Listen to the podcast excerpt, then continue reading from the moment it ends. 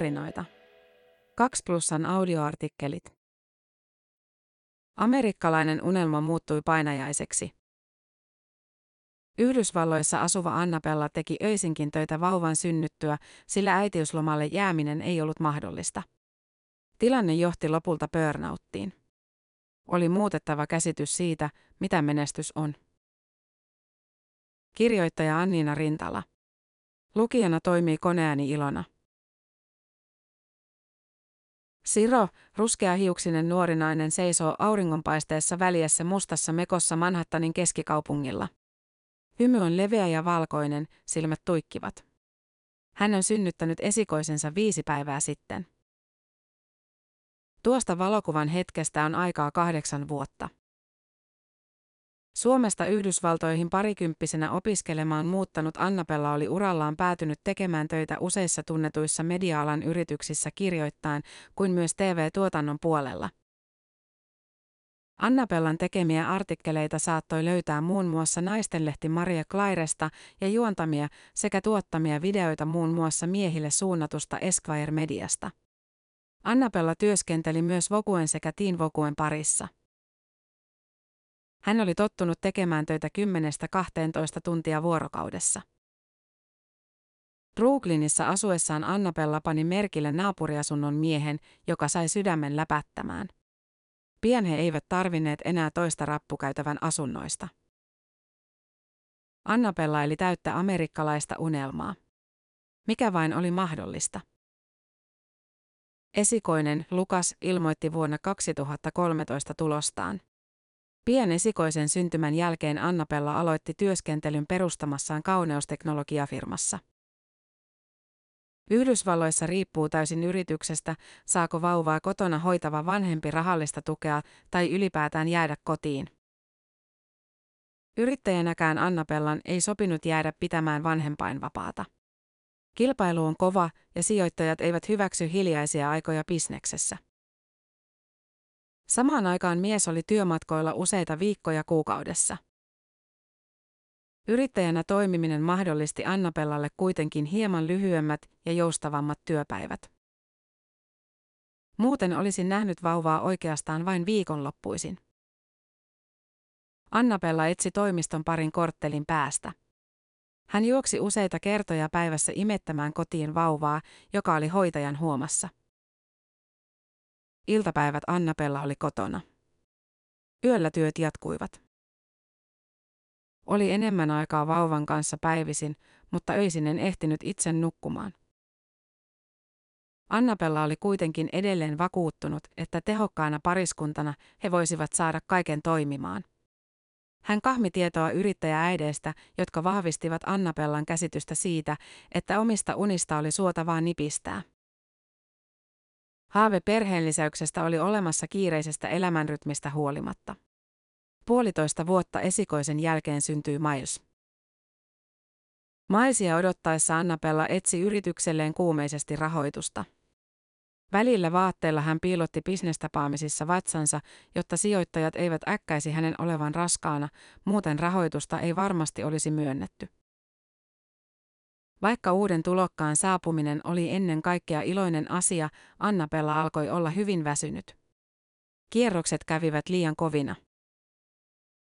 Lisäksi Miles heräili paljon öisin. Väsymys alkoi olla jo vaarallista. Olo oli pökkeröinen, kuin humalassa olisi ollut. Kului kaksi vuotta, mutta Annapella piti asian omana tietonaan. Niin kauan, että Annapella ei tuntenut enää mitään. Sisältäolo oli tyhjä, vaikka hänellä oli kaksi ihanaa poikaa ja unelmien työtehtäviä. Olin niin loppu, että ajattelin kuolevani väsymykseen. Lopulta Annapella soitti mielenterveyspalveluita tarjoavalle järjestölle.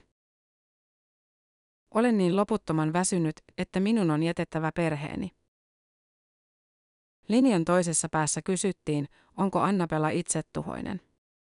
Hän kielsi olevansa, joten hänet siirrettiin jonotuslistalle. Suomessa neuvolassa kysytään myös äidin vointia. Täällä lastenlääkäri ei sellaista tiedustele. Vanhempien mielenterveyspalveluiden tilanne oli karmivalla tolalla. Annapella päätti viimeisillä voimillaan, että apua on jotenkin saatava. Annapella ja hänen miehensä palkkasivat lisää kotiapua. Sellaista Yhdysvalloissa ostavat Annapellan mukaan lähes kaikki perheet, joilla on varaa. Aiemmin se, että heillä ei ollut heti vauvan syntymästä asti öisiin heräilyihin apua, oli herättänyt ihmetystä. Toisaalta suomalaisten suusta Annapella kuuli hämmästelyä, että miksi hankkia lapsia, jos niitä ei itse hoida. Annapella tajusi, että hänen on löydettävä oma tapansa elää perheelämää kaikkien olettamusten ristiaallokossa. Kun pahin väsymys alkoi helpottaa, Annapella tutki erilaisia elämäntaitoviisauksia. Hän inspiroitui ajatuksesta, että 20 prosenttia siitä, mitä ihminen tekee, on oikeasti merkityksellistä. Loput 80 prosenttia on vain sivujuonne. Niinpä Annapella alkoi hahmotella sitä, mitkä osa-alueet hänen elämässään ovat mukana. Kussakin osa-alueessa vain 20 prosenttia on ratkaisevaa. Ykkösenä on oma hyvinvointi, sen Annapella sai oppia kantapään kautta. Toisena tulevat lapset. Kolmantena toimeentulo, jotta lapsista voi pitää huolta. Neljäntenä parisuhde ja viidentenä tulee oma intohimo, oli se sitten työ tai jokin muu. Jos kaikki osa-alueet hahmottelee ympyrän sektoreiksi, täytyy niiden olla suurin piirtein tasapainossa, jotta ympyrä voi pyöriä.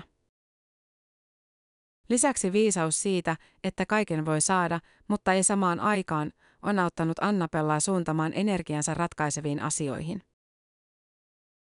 Esimerkiksi poikien hiusten ei tarvitse ennen koulua olla täydellisesti selvitetty ja kammattu. Mieluummin hän käyttää siitä liieneen 15 minuuttia siihen, että ehtii halaamaan ja toivottamaan heille rauhassa mukavaa päivää ennen kuin on aika lähteä. Nukkumisesta Annapella ei enää tingi. Nyt 44-vuotiaana suurperheen äitinä hän menee lähes samaan aikaan nukkumaan kuin lapsensa, sillä he myös heräävät aikaisin, viimeistään kuudelta aamulla. Nykyään perhe asuu kaupungin keskustan ulkopuolella. Kun lasten koulunkäyntimaksut ja hoitajien palkkiot eivät ole yhtä suuri menoerä, on perheellä varaa palkata enemmän apua. Housekeeper käy perheen luona useamman kerran viikossa. Usean huoneen omakotitalossa asuu myös aupair, joka auttaa erityisesti lasten hoidossa. Etenkin aamuisin, sillä nykyiset aamurutiinit auttavat Annapellaa jaksamaan. Terveellinen smoothie, vartin meditaatiohetki ja puolen tunnin tai tunnin jumppa. Haastattelun aikana Aupair tuo Annapellalle kupin teetä. Kun nämä jäävät välistä, huomaan, että olen ihan erilainen. Hermostun lapsilleni herkemmin kuin, jos olen saanut aloittaa päivän omasta hyvinvoinnista huolehtien. Lasten tunnetilat eivät tartu yhtä herkästi. Kaksi kertaa kuussa Annapella tapaa life coachin. Hänen tukensa auttaa Annapellaa pysymään valitsemallaan tiellä.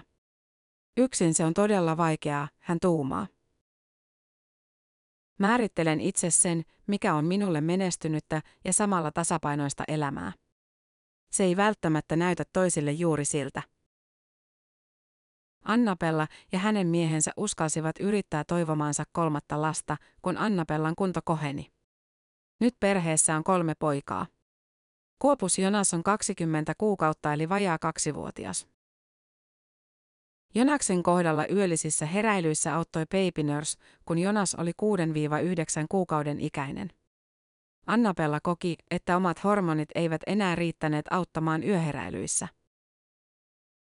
Vauvavuodesta Annapella kertoi nauttivansa täysin eri tavalla kuin aiemmista.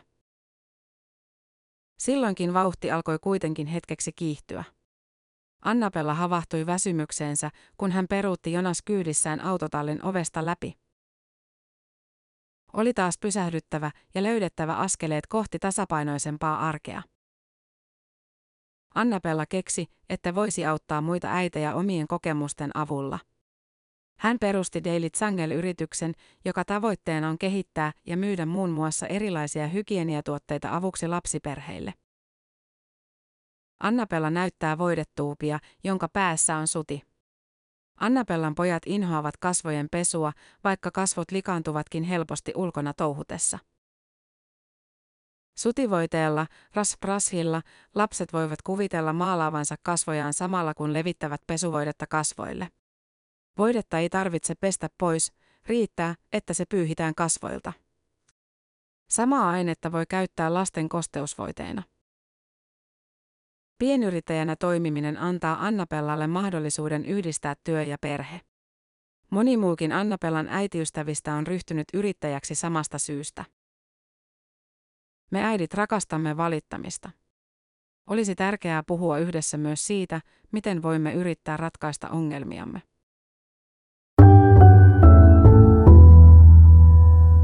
Tämä juttu on julkaistu alun perin 2 plussan verkkopalvelussa heinäkuussa 2022. Lisää koskettavia tarinoita osoitteessa 2plus.fi.